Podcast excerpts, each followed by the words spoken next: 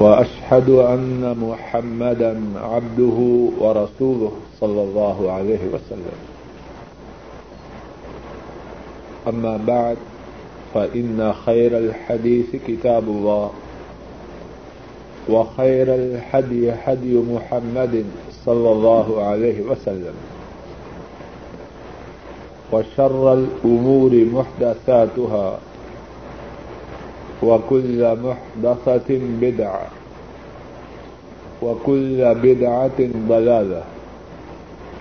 وكل ضلالة في النار. اللهم انفعنا بما علمتنا وعلمنا ما ينفعنا وزدنا علما. سبحانك لا علم لنا إلا ما علمتنا إنك أنت العليم الحكيم رب اشرح لي صدري ويسر لي أمري واحلل عقدة من لساني يفقه قولي أعوذ بالله من الشيطان الرجيم بسم الله الرحمن الرحيم ألم نجعل الأرض كفاتا أحياء وأمواتا کیا ہم نے زمین کو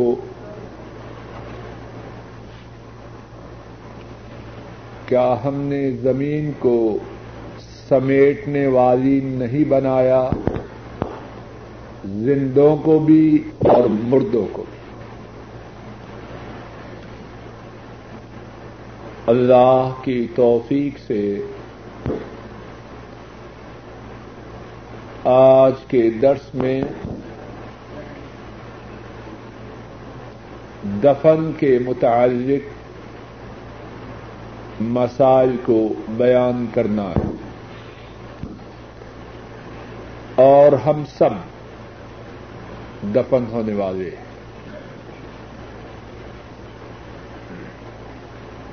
اور ہم سب کے آئزہ و ہم سے بڑے بھی، ہم سے چھوٹے بھی دفن ہونے والے دفن ہونے والے مسائل ان کے جاننے کی ہم سب کو ضرورت ہے۔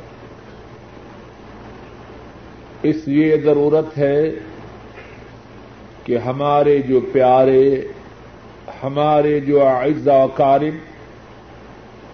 ہماری زندگی میں مر جائیں، ان کو رسول کریم صلی اللہ علیہ وسلم کی سنت کے مطابق دفن کر سکیں۔ اور ہمیں اس لیے بھی دفن کے مسائل کو جاننے کی ضرورت ہے کہ اپنے بھائیوں، اپنے بچوں، اپنے دوستوں کو یہ مسائل سکھلا سکیں کہ اگر ہم ان کی زندگیوں میں مر جائیں تو وہ سنت کے مطابق ہمیں دفنا سکیں۔ ہمارے دفنانے کا طریقہ وہ نہ ہو جو جانور کے گڑے میں پھینکنے کا اگر دفنایا سنت طریقے کے مطابق نہ جائے، ویسے ہی پھینکا جائے، جس طرح کے حیوان کو گڑے میں پھینکا جاتا ہے، تو انسان کی انسانیت کہاں گئی؟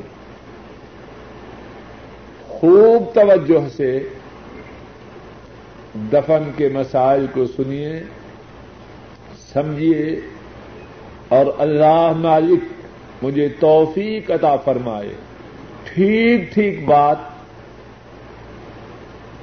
ٹھیک انداز سے بیان کر سکوں اور آپ کو سمجھا سکوں۔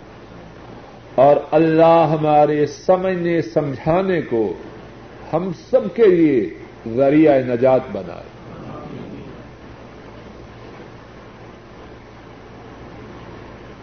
جو آیت کریمہ ابتدا میں پڑی ہے، اللہ مالک فرماتے ہیں، کیا ہم نے زمین کو سمیٹنے والی نہیں بنایا؟ وہ زندوں کو بھی سمیٹتی ہے اور مردوں کو۔ زندہ ہے تو زمین کا سمیٹنا یہ ہے کہ وہ زمین کے اوپر زندگی بسر کرتے ہیں۔ اور جب مر جائیں، زمین کا سمیٹنا یہ ہے کہ زمین کی دھرتی کے اندر ان کی قبریں بنائی جائیں۔ اور قرآن کریم میں ایک اور مقام پر فرمایا، منہا خلق ناکم وفی ہا نعیدکم و منہا نخرجکم تارتن اخرا ہم نے تمہیں مٹی سے بنایا اور مٹی ہی میں ہم تمہیں لوٹائیں گے۔ ومنہا نخرجکم تارتن اخرا اور مٹی ہی سے تمہیں دوبارہ نکالے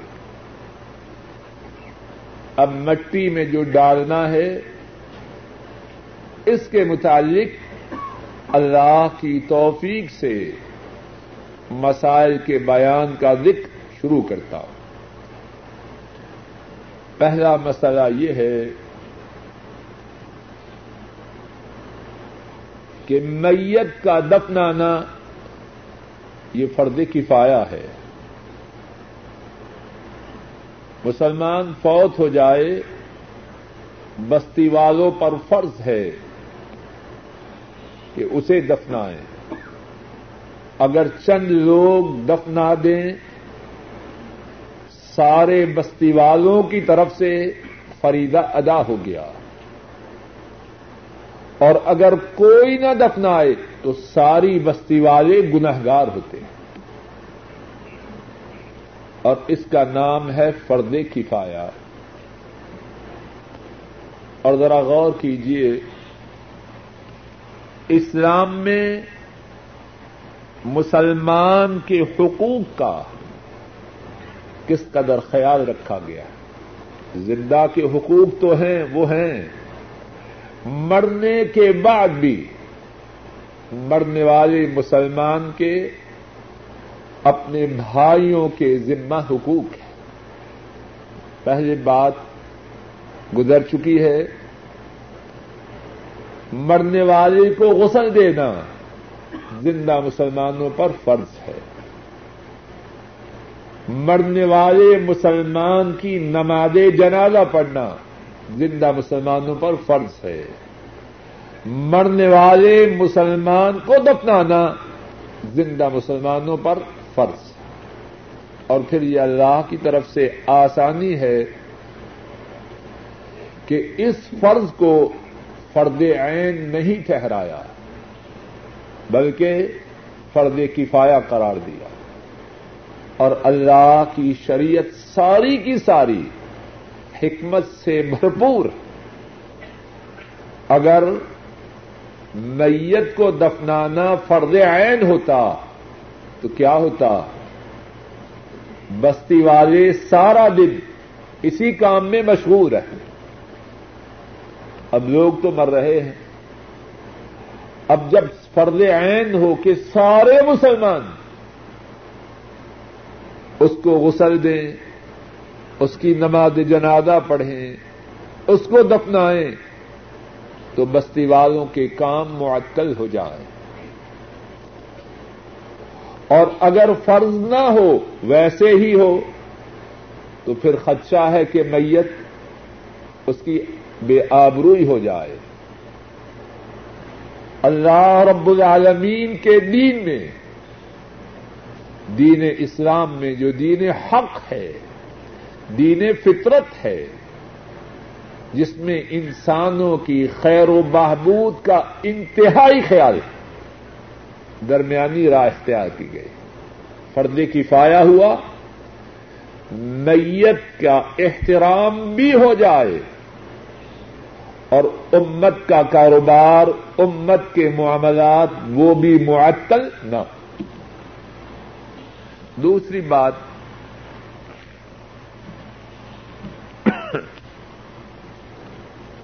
مسلمان کو مسلمانوں کے قبرستان میں دفن کیا جائے۔ اور کافر وہ کافروں کے قبرستان میں دفن کیا جائے۔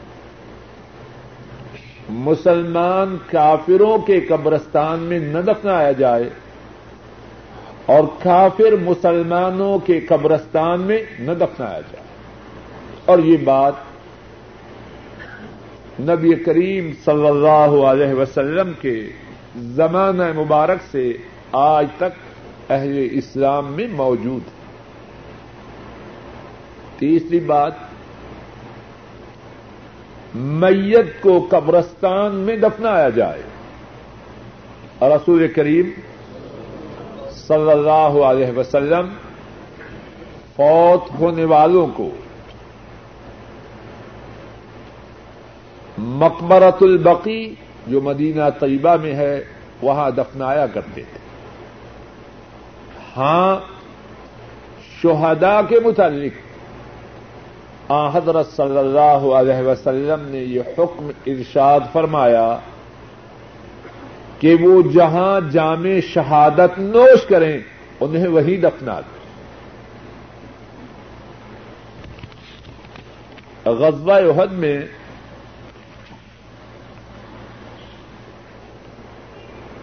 مسلمان شہید ہوئے۔ انہی شہداء میں سے حضرت جابر رضی اللہ تعالی عنہ کے والد اور ان کے ماموں بھی تھے۔ امام احمد روایت کرتے ہیں، حضرت جابر رضی اللہ تعالی عنہ اس حدیث کے راوی ہیں کہ جب ان کے والد جابر اور ان کے خالو رضی اللہ تعالی عنہما غزوہ عہد میں شہید ہوئے تو حضرت جابر کی پھوپھی ایک اونٹ پر ان دونوں کو لاد کر جبل عہد سے وہاں لا رہی ہے، جہاں کے ان کے آئزہ کارب مدفون تھے۔ حضرت صلی اللہ علیہ وسلم کی طرف سے ایک منادی کرنے والے نے اعلان کیا کہ رسول اللہ صلی اللہ علیہ وسلم نے حکم دیا ہے کہ غزوہ کے مقتولین کو اسی جگہ واپس لے جاؤ جہاں وہ شہید ہوئے۔ تاکہ جہاں انہوں نے شہادت پائی وہیں دفنائے جائے۔ حضرت جابر رضی اللہ تعالی ان بیان کرتے ہیں، ہم ان دونوں کو واپس لے آئے۔ کس کس کو؟ حضرت جابر کے والد اور ان کے ماموں۔ دونوں کو واپس لے آئے۔ اور ہم نے انہیں وہی دفن کیا جہاں وہ شہید ہوئے۔ اس حدیث پاک سے کیا معلوم ہوا کہ شہدا کو وہی دفنایا جائے جہاں وہ جامع شہادت نوش کرے۔ اور اس حدیث پاک میں ایک اور بات ہے، اس کی طرح خصوصی توجہ کیجیے۔ حضرت جابر کی پھوپھی، ان کے والد کی بہن، اپنے بھائی اور حضرت جابر کے ماموں، دونوں کو لا رہی ہے۔ دونوں کی ناشوں کو اونٹی پہ لاتے لا رہی ہے۔ اللہ کے رسول صلی اللہ علیہ وسلم، ان کی، ان کا اعلان اس کے کانوں میں پہنچتا ہے۔ اس نے کیا کیا؟ اس اعلان پر عمل کیا یا نہ کیا؟ بولیے سب بولیے لوگوں خوب غور کرو۔ میرا یہ اعتقاد ہے کہ آج کے مسلمانوں میں اور اس دور کے مسلمانوں میں جو بنیادی فرق ہے، اس میں سے ایک یہ ہے، وہ مسلمان ہر حالت میں اللہ کے رسول صلی اللہ علیہ وسلم کی باتوں پر عمل کرنے والے اور آج کے مسلمان فریبی مکار اللہ منشاء اللہ۔ اللہ کے رسول صلی اللہ علیہ وسلم کی بات کو ادھر سے سنتے ہیں، ادھر سے نکال دیتے ہیں۔ یا حجتیں کرتے ہیں، باتیں بناتے ہیں، تعویلیں کرتے ہیں، اگر مگر کرتے ہیں۔ وہ مسلمان ایسے نہ تھے۔ اور انہیں اللہ کی طرف سے دنیا ہی میں اس کا کیا بدلا ملا؟ اللہ نے انہیں دنیا ہی میں عزت سے نوازا۔ ہم نے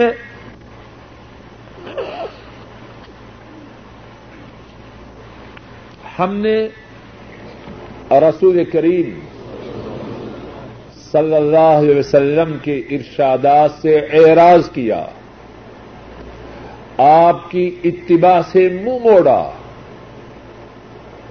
آپ کی سنتوں کو ترک کیا، ہماری حالت کیا ہے سب جانتے ہیں۔ اور رسول کریم صلی اللہ علیہ وسلم نے پہلے سے فرما دیا ہے مستد احمد میں ہے۔ آپ نے فرمایا وہ گور بت ذلت و سغور علامن خالف امری جس نے میری بات کو نہ مانا اس کے لیے ذلت و رسوائی مقرر کر دی گئی کیا ہم اس وقت دنیا میں ذریع نہیں؟ بولیے، عزت ہے ہماری کوئی؟ سبب کیا ہے؟ ہم نے مدینے والے کی اتباع سے اعراض کیا۔ اور سوال رب نے ہمیں دنیا ہی میں ذلیل و خار کر دیا۔ اللہ ہمیں ہدایت دیا یہ عورت اس کا بھائی شہید ہو چکا ہے اور ایک دوسرا عزیز بھی شہید ہو چکا ہے اور چاہتی ہے اپنے بھائی اور عزیز کو دیگر اعزا کے ساتھ اپنے قبرستان میں دفن کرے۔ اللہ کے نبی صلی اللہ علیہ وسلم کا ارشاد اس کے کانوں تک پہنچا۔ جس اونٹ یا اونٹنی پر وہ ناشیں رات کے لے جا رہی ہے، اس کے رخ کو بدل دیا۔ اور ذرا غور کیجیے بہت سے مسلمان، مرد اور عورتیں دو موقعوں پر دین سے بڑی حد تک باغی ہو جاتے ہیں۔ ایک خوشی کے موقع پر اور دوسرا غم کے موقع پر۔ لیکن وہ سچے مسلمان، مرد اور عورتیں، وہ ہر حالت میں مدینے والے کے تابے دار تھے۔ اللہ ہمیں بھی ویسے ہی بنا۔ تو تیسرا مسئلہ یہ بیان کیا جا رہا ہے، سنت یہ ہے، میت کو قبرستان میں دفن کیا جائے۔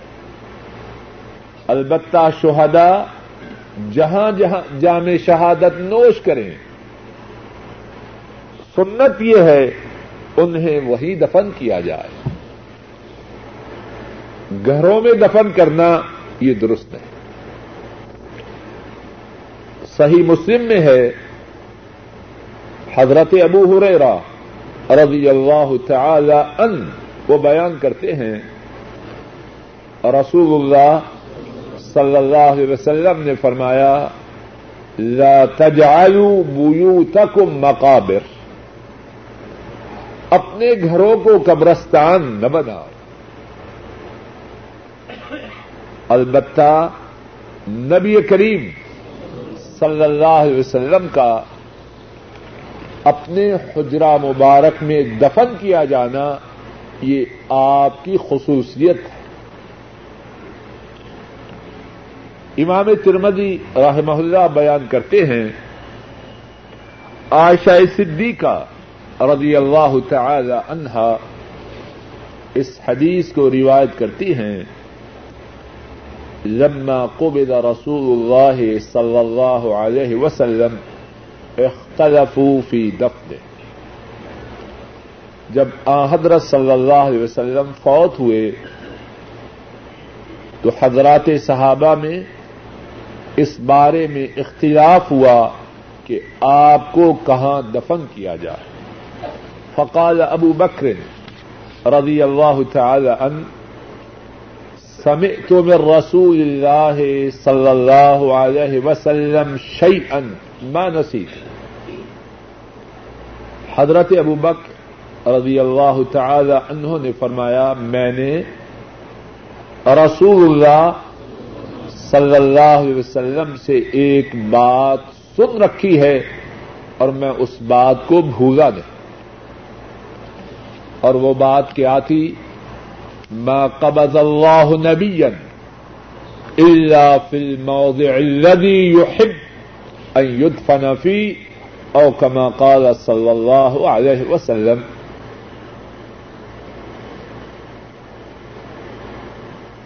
ما قبض الله نبيا الا في الموضع الذي يجب ان يدفن فيه او كما قال صلی اللہ علیہ وسلم.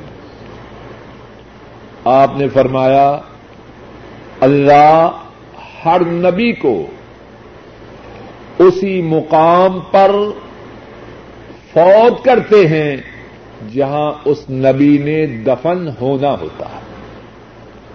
آپ اپنے گھر میں فوت ہوئے، آپ کو دفنانا بھی یہی ہے۔ تو تیسرے مسئلہ کا خلاصہ یہ ہے، عام مسلمان ان کے لیے سنت ہے، قبرستان میں دفن کیا جائے۔ شہدا جہاں شہادت پائیں، وہاں دفنائے جائیں۔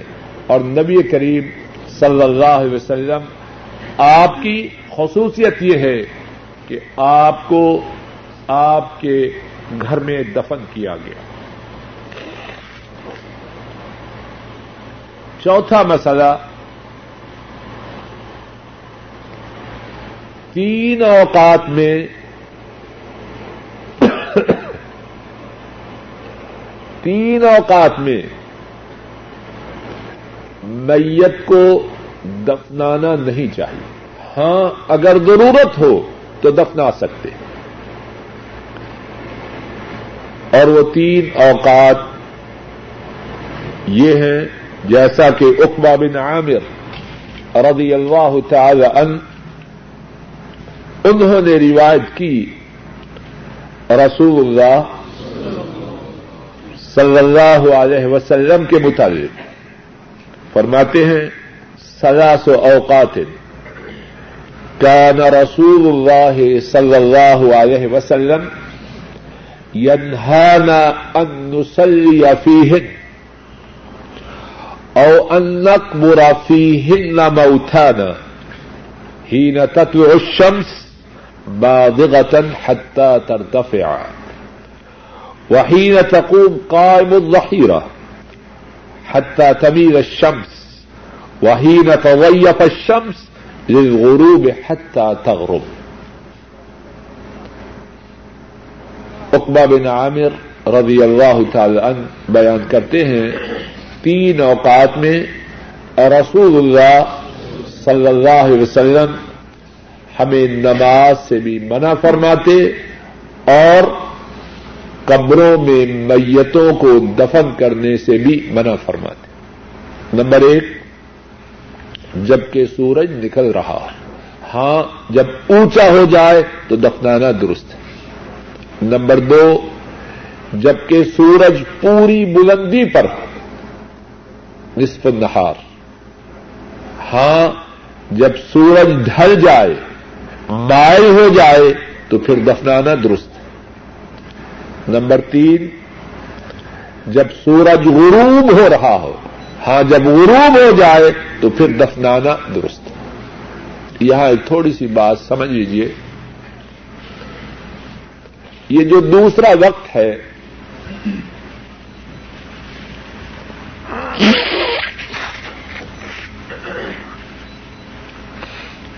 یہ جو دوسرا وقت ہے، جبکہ سورج پوری بلندی پر ہوتا ہے، یہ وقت کب ہوتا ہے؟ کون جواب دے گا؟ دوسرا وقت، جبکہ سورج پوری بلندی پر ہو۔ اس وقت کتنے ہوتے ایک ساتھی کہہ رہے ہیں دو بجے۔ اور کوئی رائے ہے؟ ایک ساتھی فرما رہے ہیں ساڑھے بارہ، ایک فرما رہے ہیں بارہ۔ اچھی طرح بات سمجھ لیجیے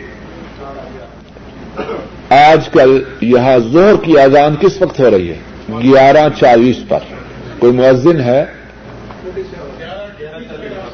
گیارہ تھرٹی ایٹ۔ گیارہ اڑتیس پر۔ اب یہ جو زہر کی اذان ہے، یہ سورج کے زوال کے بعد ہوتی ہے یا پہلے؟ بعد میں ہوتی ہے۔ جب سورج کا زوال شروع نہ ہو، تب تو نماز پڑھنا درست ہی نہیں۔ جو اذان کا وقت ہے، وہ سورج کے زوال کے بعد ہے۔ تو جو بارہ بجے کی بات ہے، وہ درست نہیں۔ بات اصل یہ ہے کہ جب سورج پوری بلندی پر ہو اب وہ کبھی اور یہ وقت بدلتا رہتا ہے۔ بسا اوقات اذان گیارہ پچاس پہ، گیارہ پچپن پر، بارہ بجے، بارہ پانچ پر ہوتی ہے۔ مقصود یہ ہے کہ سورج کی پوری بلندی پر ہونے کا جو وقت ہے، اس وقت منع ہے۔ بارہ بجے کا اس سے کوئی تعلق نہیں۔ پاکستان میں شاید کہ آپ حضرات نے سنا ہوگا، اگر کہیں اول وقت اذان ہو جائے تو کہتے ہیں، دیکھو، وہابیوں کی اذان۔ اس وقت اذان دے رہے ہیں جبکہ نماز پڑھنا درست نہیں۔ اور دلیل کیا کہ ابھی تو بارہ نہیں بجے۔ بارہ بجے کی بات نہیں۔ بات ہے کہ سورج ڈھل جائے۔ گڑیوں کا مختلف شہروں میں اختلاف ہوتا ہے۔ اب جب ریاض میں بارہ بجتے ہیں، تب مکہ شریف میں بارہ ہے کہ نہیں؟ مدینہ طیبہ میں بارہ ہے کہ نہیں؟ وہاں اور یہاں سورج کی بلندی کا وقت ایک ہے۔ اس بات کو ذرا اور سادے انداز سے سمجھیے۔ آج کل یہاں سورج کتنے بجے نکل رہا ہے؟ چھ بج کر کتنے منٹ پر؟ دس منٹ پر۔ مکہ شریف میں کتنے بجے نکلتا ہے؟ ساڑھے چھ کے بعد ہی ہوگا نا۔ یہ جو سورج کا طلوع، غروب اور بلندی پر ہونا سب شہروں میں ایک وقت پہ نہیں ہوتا۔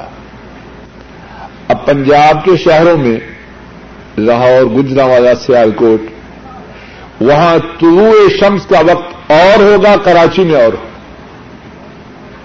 ان شہروں میں لاہور، سیالکوٹ گجرا والا ان شہروں میں سورج کے پوری بلندی پر ہونے کا وقت اور ہوگا، کراچی میں اور ہوگا۔ کیونکہ ملک میں جو وقت ہے وہ ایک ہوتا ہے۔ ملک میں جب سات ہے تو سارے ملک میں سات ہے جب دس ہے تو سارے ملک میں دس ہے لیکن سورج کی کیفیت شہروں میں الگ الگ ہوتی ہے۔ پانچواں مسئلہ، میت کو رات کے وقت دفن کرنا پسندیدہ ہے۔ ہاں اگر ضرورت ہو تو دفنانا درست ہے۔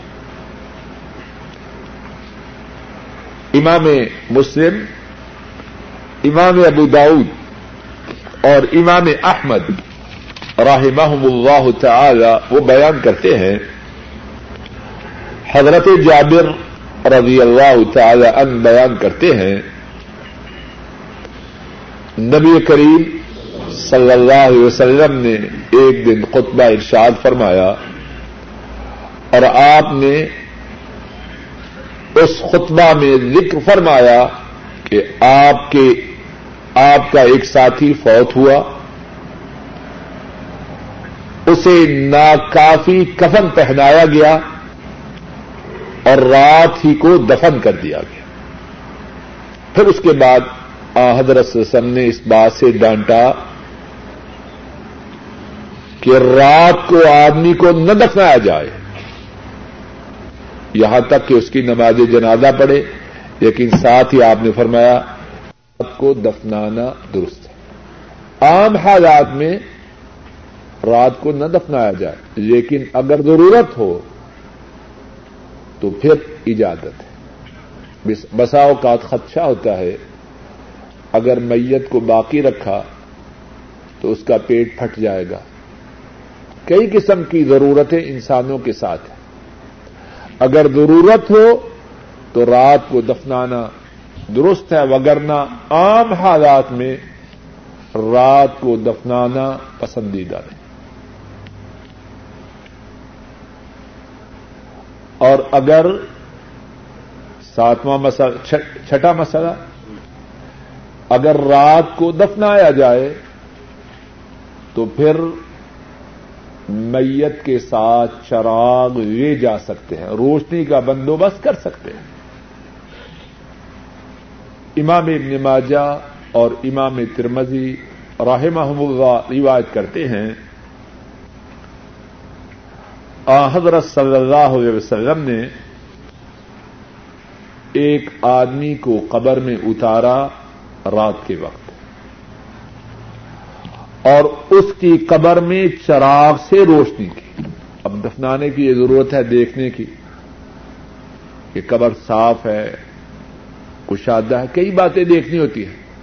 تو اگر ضرورت کے تحت رات کو دفنایا جائے، تو روشنی کا بندوبست اس وقت کرنا درست ہے۔ ساتواں مسئلہ، جب قبر کھودی جائے تو خوب گہری کھودی جائے، اور وسیع کھو دی جائے، اور اچھی کھو دی جائے۔ مرنے والے مسلمان کا احترام کرنا ہے۔ اب یہ نہیں مسلمان ہے گڑے میں پھینکا اور جان چھڑائی۔ سارا کام تو ہو رہا ہے اللہ کی رضا کے لیے۔ اور اللہ اس بات پہ راضی ہے کہ مرنے والے مسلمان کی خدمت کی جائے، اس کا احترام کیا جائے، قبر گہری کھودی جائے، کشادہ کھودی جائے اچھی طرح کھودی جائے۔ اور آٹھواں مسئلہ یہ ہے، بوقت ضرورت، دو تین آدمیوں کو ایک قبر میں دفنانا درست ہے اور نواں مسئلہ، اگر ضرورت کے تحت دو تین آدمیوں کو ایک قبر میں دفنانا ہے، تو سب سے پہلے اسے دفنائیں گے، سب سے پہلے اسے قبر میں ڈالیں گے، جو قرآن کریم سے زیادہ تعلق رکھنے والے حضرات آئمہ، ابو داود نسائی ترمدی ابن ماجہ، امام احمد اور امام بحقی روایت کرتے ہیں۔ حضرت ہشام بن عامر رضی اللہ تعالی عنہ وہ بیان کرتے ہیں، جب غزوہ احد میں مسلمان شہید ہوئے اور جو زندہ تھے، ان میں سے کتنے لوگوں کو زخم پہنچے، تو ہم نے عرض کی اے اللہ کے رسول صلی اللہ علیہ وسلم، ہر شہید ہونے والے کے لیے قبر کا کھودنا ہمارے لیے دشوار ہے۔ آپ ہمیں کس بات کا حکم ارشاد فرماتے ہیں؟ آپ نے فرمایا احفرو و اوسعو و آمکو و احسنو وہ ادفن اس نئی نو سلا سافل قبر و قدم اکثر قرآن آپ صلی اللہ علیہ وسلم نے فرمایا، کمرے کھودو اور کشادہ کھودو، اور گہری کھودو اور اچھی کھودو، یہ پہلا مسئلہ ہے۔ ابھی ہم ساتواں، آٹھواں اور نواں مسئلہ بیان کر رہے ہیں۔ پہلے مسئلہ اس سے ثابت ہوا، آپ نے فرمایا، قبریں کھودو، کشادہ کھودو، گہری کھودو اور اچھی کھودو۔ اور پھر فرمایا وہ ادفین اس نئی نو سلا سفل قبر ایک ایک قبر میں دو دو اور تین تین کو دفن کر دو۔ مردوں کا حق ہے، لیکن زندوں کا بھی خیال رکھنا ہے۔ اللہ اکبر۔ اسلام میں توازن ہے۔ اب مرنے والے بہت زیادہ ہیں۔ اور جو زندہ ہیں، وہ زخموں سے چور ہیں۔ دونوں طرف کا خیال ہے کہ نہیں؟ اور سارا اسلام ایسے اللہ نہ کرے، وبا پھوٹ جائے، حیضے کی، تعاون کی۔ ہر گھر سے میتیں اٹھے۔ تو شاید کہ سب کے لیے الگ الگ قبر کھودنا دشوار ہو۔ اب اس بات کی اجازت ہے، ضرورت ہو۔ اچھی، کشادہ، گہری قبر کھودو اور دو دو تین کو ایک ایک قبر میں دفن کر دو تیسری بات جو نواں مسئلہ ہے۔ فقدم اکثر ہم قرآن فرمایا، جب دو یا تین کو ایک قبر میں دفنانا ہو، پہلے کسے قبر میں ڈالو؟ جس کے سینے میں قرآن زیادہ ہو، اسے پہلے، اور جس کے سینے میں اس سے کم ہو، اس کے بعد۔ لوگوں غور کرو۔ قرآن اس کی کتنی شان ہے۔ میت، اس کو کس بنیاد پہ آگے کیا جا رہا ہے؟ بینک میں اس کے ڈالر زیادہ ہیں؟ یا اس کے گھر میں شیطانی ساز و سامان زیادہ ہے یا اس کے پاس دنیاوی ڈگریاں زیادہ ہیں؟ لوگوں، غور کرو۔ ہم اپنی اولادوں کو کیا دے رہے ہیں؟ ان کو وہ دیں جن سے قبروں میں وہ سرفراز و سربگند اثر، اصل عزت والا تو وہ ہے جو قبر میں جا کے عزت پائے۔ ایسے ہے کہ نہیں؟ دنیا کی ساری زندگی کتنے سال ہے سو سال؟ شاید کو سو سال کا اور قبر اور آخرت کی زندگی کتنے سالوں کی ہے اور وہاں عزت کی چابی کیا ہے وہ قدم اکثر ہم قرآن جس کے سینے میں قرآن زیادہ ہے اسے پہلے دفناؤ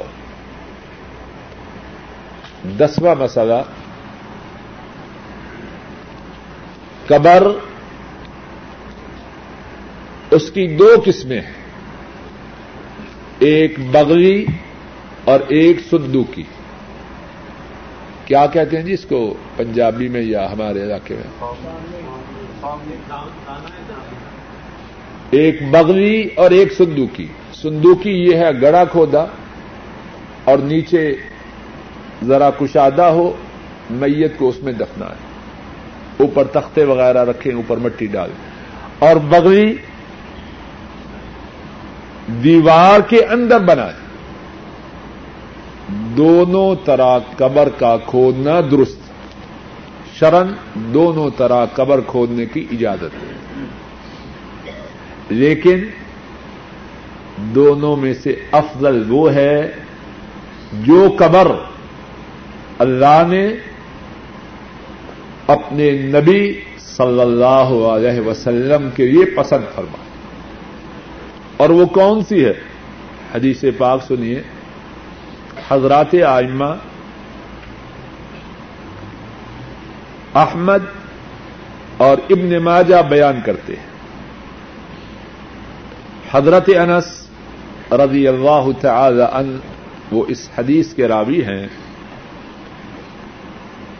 نبی کریم صلی اللہ علیہ وسلم فوت ہوئے۔ مدینہ طیبہ میں ایک آدمی تھا جو بغلی قبریں کھودا کرتا تھا۔ بغلی کون سی ہوئی؟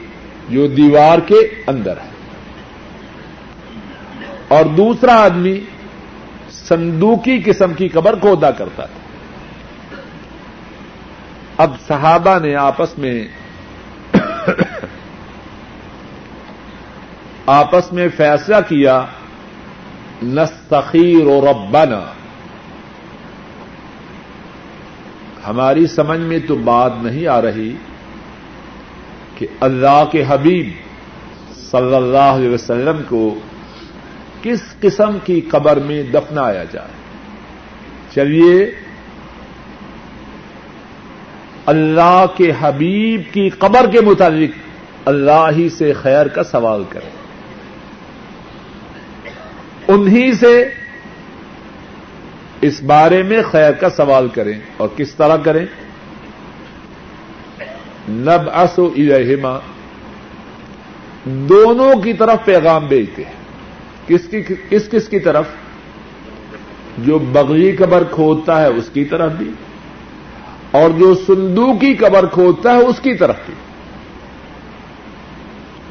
ایوہما سب قطع رکھنا ہو دونوں میں سے جو پہلے آ گیا، اس کو اختیار دیں گے کہ چلو، جس طرح کی تم قبر کھودا کرتے ہو، وہی قبر اللہ کے حبیب کے لیے کھود دو۔ حضرت انس رضی اللہ تعالی ان فرماتے ہیں، وہ پہلے آیا جو بغلی قبر کھودا کرتا تھا۔ تو حضرات صحابہ نے یہ فیصلہ کیا، اب نبی کریم صلی اللہ علیہ وسلم کے لیے بغلی قبر ہی کھو دی جائے۔ تو بات یہ ارض کر رہا ہوں، دونوں قسم کی قبر کھودنا جائز اور درست ہے۔ آئیے ذرا اللہ کے نبی صلی اللہ علیہ وسلم کے ایک سچے تابے دار کی وسیعت سنی عامر بن سعد۔ عامر بن سعد بیان کرتے ہیں کہ ان کے والد حضرت سعد رضی اللہ تعالی ان انہوں نے وسیعت کی، میرے لیے اسی طرح بغلی قبر کھودنا، جس طرح نبی کریم صلی اللہ علیہ وسلم کے لیے کھودی گئی اور میری بغلی قبر کے منہ پر اسی طرح کچی اینٹیں رکھنا جس طرح نبی کریم صلی اللہ علیہ وسلم کی قبر میں رکھی۔ اللہ اکبر۔ کیسے ہیں وہ لوگ؟ جب زندہ ہیں تب بھی۔ ہائے میرے اللہ، کہاں ہیں ہم؟ اے اللہ، ہمیں عقل عطا فرما۔ ہمیں توفیق دے کہ ہم اس بات کو سوچیں اور اپنی زندگیوں کا رخ بدلیں کہاں وہ لوگ؟ جب تک زندہ ہیں تب بھی کیا ہے بولیے اللہ کے نبی کے بولیے تو صحیح آ۔ بولنے کو دل نہیں چاہ رہا۔ جب زندہ تھے تو کیا تھے؟ سب بولے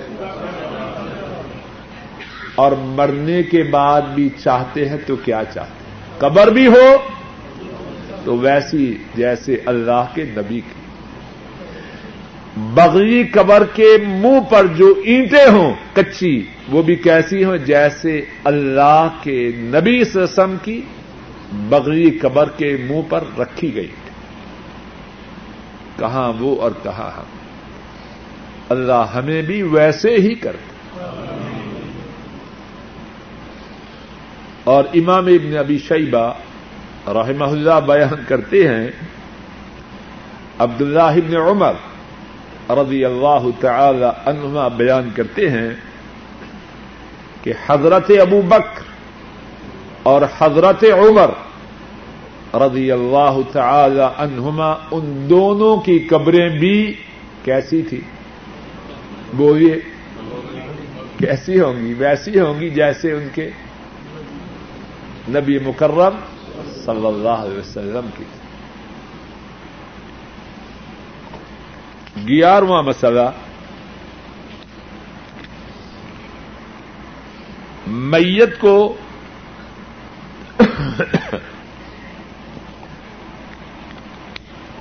قبر میں کون اتارے؟ عورتیں یا مرد؟ اب تو ماشاء اللہ لوگ مساوات کے ہو، بہت زیادہ پسند کرتے عورتیں نہ اتاریں یہ عورتوں کے کام نہیں، مردوں کے کام۔ اور یہی سنت ہے۔ نبی مکرم صلی اللہ علیہ وسلم کے زمانے مبارک میں، آپ کے صحابہ کے زمانے میں تابعین کے زمانے میں اور بعد کے آنے والے خیریت کے زمانے میں۔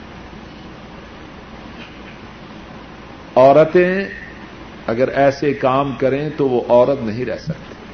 پردہ رہ سکتا ہے۔ یہ عورت کا کام نہیں، مردوں کا کام۔ بارہویں بات، اگر مرنے والی عورت ہو اس کی میت کو قبر میں کون اتارے؟ عورتیں اتاریں نہیں، مرد اتارے۔ اور مردوں میں سے کون کون اتارے؟ مردوں میں سے جو اتار سکتے ہیں، ایک اس کا شوہر ہے۔ اور بعض وہ کہتے ہیں کہ مرنے کے بعد نکاح ٹوٹ گیا، یہ بات کہنا غلط ہے۔ امام احمد رحمہ اللہ بیان کرتے ہیں، عائشہ صدیقہ رضی اللہ تعالی عنہا وہ بیان فرماتی ہیں رسول اللہ صلی اللہ علیہ وسلم گھر تشریف لائے اور آپ کی بیماری کی ابتدا ہو چکی تھی۔ میں نے کہا وہ راسا ہائے میرا سر کس نے کہا؟ سب بولے حضرت عائشہ رضی اللہ تعالی عنہا نے۔ آپ صلی اللہ علیہ وسلم نے فرمایا، میں پسند کرتا ہوں کہ یہ ہو اور میں زندہ۔ کیا مقصد؟ میں پسند کرتا ہوں کہ تیری تیری وفات میری زندگی میں فہیا تک و دفن تک میں تجھے تیار کروں گا۔ فہیا تو کے و دفن تو کے میں تجھے تیار کروں گا اور میں تجھے دفن کروں گا۔ اب اس کے بعد اس بات میں شک رہتا ہے کہ شوہر اپنی بیوی کو قبر میں اتار سکتا ہے۔ واضح حدیث۔ اب یہ کہنا کہ نکاح باقی نہیں رہتا، ذرا پوچھئے کہ آپ کی اس بات کی دلیل کیا ہے۔ معاذ اللہ اللہ کے نبی صلی اللہ علیہ وسلم غیر محرم عورت کو قبر میں اتاریں گے۔ حضرت عائشہ رضی اللہ تعالی عنہا فرماتی ہیں، آپ صلی اللہ علیہ وسلم نے کسی اجنبی عورت سے کبھی ہاتھ نہ ملایا۔ کسی غیر محرم عورت سے آپ نے کبھی مسافہ نہ کیا۔ اور جب عورتیں بیت کرنے کے لیے آئیں، انہوں نے درخواست کی، اپنے دستے مبارک کو نکالیے، ہم آپ کے ہاتھ پر بیت کریں۔ آپ نے فرمایا، انی لا اصاف النساء. میں غیر محرم عورتوں سے مسافہ نہیں کرتا۔ تو اب معاذ اللہ جبکہ عائشہ رضی اللہ تعالی عنہا آپ کے نکاح سے نکل گئی، غیر محرم بن گئی، تو آپ ان کو دفن کرنے والے تھے۔ ایسی باتیں نہیں بنانا چاہیے۔ جو بات حضرت صلی اللہ علیہ وسلم سے ثابت ہو جائے وہ کافی۔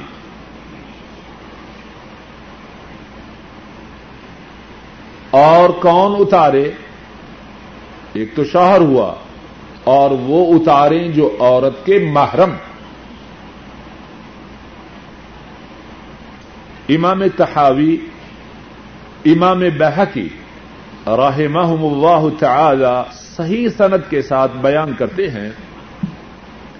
عبد الرحمان ابن ابزا وہ اس روایت کے بیان کرنے والے ہیں۔ عمر بن خطاب رضی اللہ تعالی انہوں نے حضرت زینب بنت جحش رضی اللہ تعالی عنہا کی مدینہ طیبہ میں نماز جنازہ پڑھائی۔ پھر سنیے، عمر فاروق رضی اللہ تعالی انہوں نے حضرت زینب بنت جحش رضی اللہ تعالی عنہا ان کی نماز جنازہ پڑھائی۔ حضرت عمر رضی اللہ تعالی انہوں نے نماز جنازہ میں چار تکبیریں کہیں، پھر آپ نے نبی کریم صلی اللہ علیہ وسلم کی ازواج متحرات کو پیغام بھیجا۔ میں مرنا يدخلها القبر بتلائیے حضرت زینب کو قبر میں کون داخل کرے؟ کون پوچھنے والے ہیں؟ حضرت عمر۔ کس سے؟ ازواج متحرات سے۔ اور راوی بیان کرتا ہے وہ کیا نجب ہوں یقون الذي یلی ذلك۔ عمر فاروق رضی اللہ تعالی عنہ وہ چاہتے تھے کہ حضرت زینب کو قبر میں اتارنے کی سعادت انہیں ملے دل میں خواہی یہ تھی کہ یہ سعادت مجھے مل جائے۔ ازواج متحرات نے پیغام بھیجا اندر من كان يراها في حال حياتها فليكن هو الذي يدخلها القبر۔ امیر المومنین دیکھو، حضرت زینب کی زندگی میں کون کون بندے ان کو دیکھ سکتے تھے؟ کون دیکھیں گے؟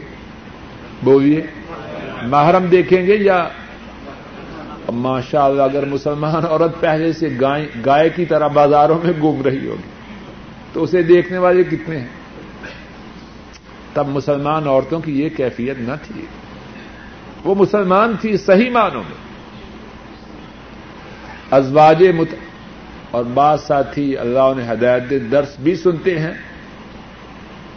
اور بے پردہ بیگم کو لے کے بازاروں میں مٹر گشت بھی کرتے ہیں۔ اچھی بات ہے۔ مسلمان کی شان کے شاعن ہیں۔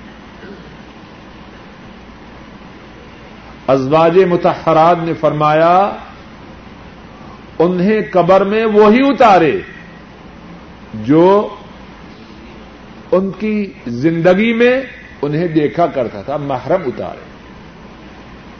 فقال عمر رضی اللہ تعالی عنہ صدق تن امیر المومنین عمر فاروق رضی اللہ تعالی انہوں نے ازواج متحرات کا یہ پیغام سن کے فرمایا انہوں نے جو فرمایا ہے، سچ فرمایا اسی تیرہویں مسئلہ پر آج کے درس کا اختتام کرتا ہوں۔ ان شاء اللہ الرحمن آئندہ درس میں دفنانے کے متعلق بقیہ مسائل کا ذکر ہوگا۔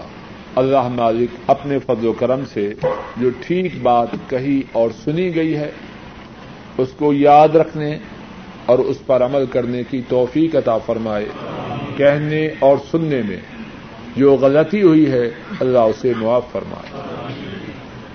اے اللہ، اپنے فضل و کرم سے ہماری ساری زندگی، اپنے نبی کریم صلی اللہ علیہ وسلم کی سنت کے مطابق بنا۔ اے اللہ، ہماری سیرتیں، ہماری صورتیں، ہمارے ظاہر، ہمارے باطن، اپنے فضل و کرم سے نبی کریم صلی اللہ علیہ وسلم کی سنت کے مطابق ہو۔ اے اللہ، ہمارا جینا ان کی سنت پر ہو۔ ہمارا مرنا ان کی سنت پر ہو۔ اور ہمارا دفنانا ان کی سنت پر۔ اور اس کے بعد اے اللہ، محشر میں ان کی شفات ہمارے نصیب فرمانا۔ ان کے حوض کوثر سے پانی نصیب فرمانا۔ جنت الفردوس میں اپنے فضل و کرم سے انہی کی صحبت عطا فرمانا۔ اور اپنا دیدار نصیب فرمانا۔ بھائی نے لکھا ہے کہ میں جب چھٹی اپنے گاؤں میں جاتا ہوں تو گاؤں والی عورتیں اور مرد سارے ایک ہی کمرے میں اکٹھے ہوتے ہیں۔ اور محرم، غیر محرم کی کوئی تمیز نہیں ہوتی۔ اور جو جو عورتیں عمر سے مجھ میں بڑی ہوتی ہیں، وہ میرے سر پر پیار دیتی ہیں۔ اس عمل کا شرعی حکم کیا ہے؟ میں اپنے اس بھائی کے سوال پر خوش ہوں کہ ان کے سوال سے یہ بات ٹپکتی ہے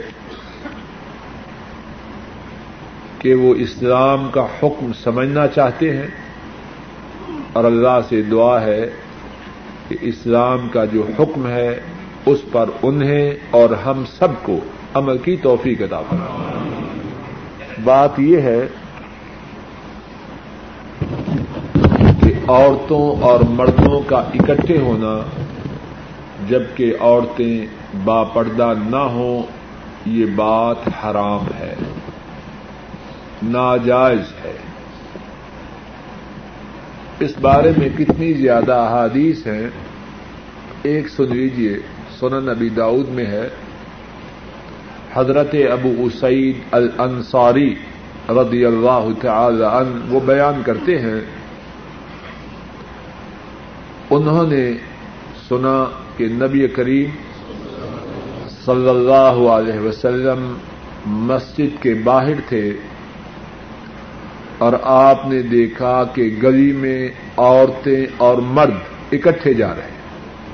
مسجد سے آئے نماز پڑھ کے مرد اور عورتیں اکٹھے جا رہے ہیں۔ آپ رسم نے فرمایا استاخرنا فن لئی سلکن انتحکن طریق اور تو الگ ہو جاؤ، پیچھے ہو جاؤ۔ تمہیں اس بات کا حق نہیں کہ تم گلی کے درمیان میں سے گزرو۔ راوی بیان کرتا ہے، پھر کیا دیکھتا ہوں؟ کہ مسلمان عورتیں دیواروں کے ساتھ ساتھ چل رہی یہاں تک کہ ان کی جو چدریں ہیں، وہ دیواروں کے ساتھ رگڑتے ہوئے جا رہے ہیں۔ اب وہ زمانہ کون سا تھا؟ اس سے بہتر زمانہ ہے۔ بولیے۔ خیر القرون کرنی۔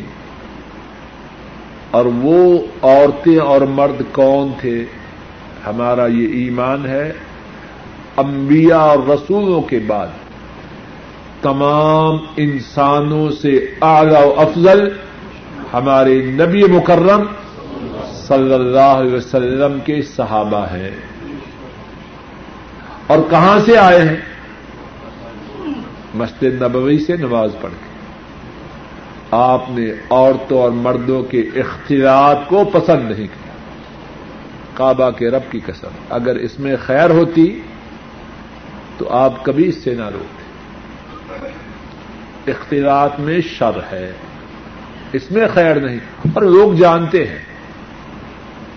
لوگ اس بات سے بے خبر نہیں، لیکن شیطان نے عقلوں پر پردہ ڈال رکھا۔ مردوں اور عورتوں کا مل کے بیٹھنا اسلام میں اس کی اجازت ہے۔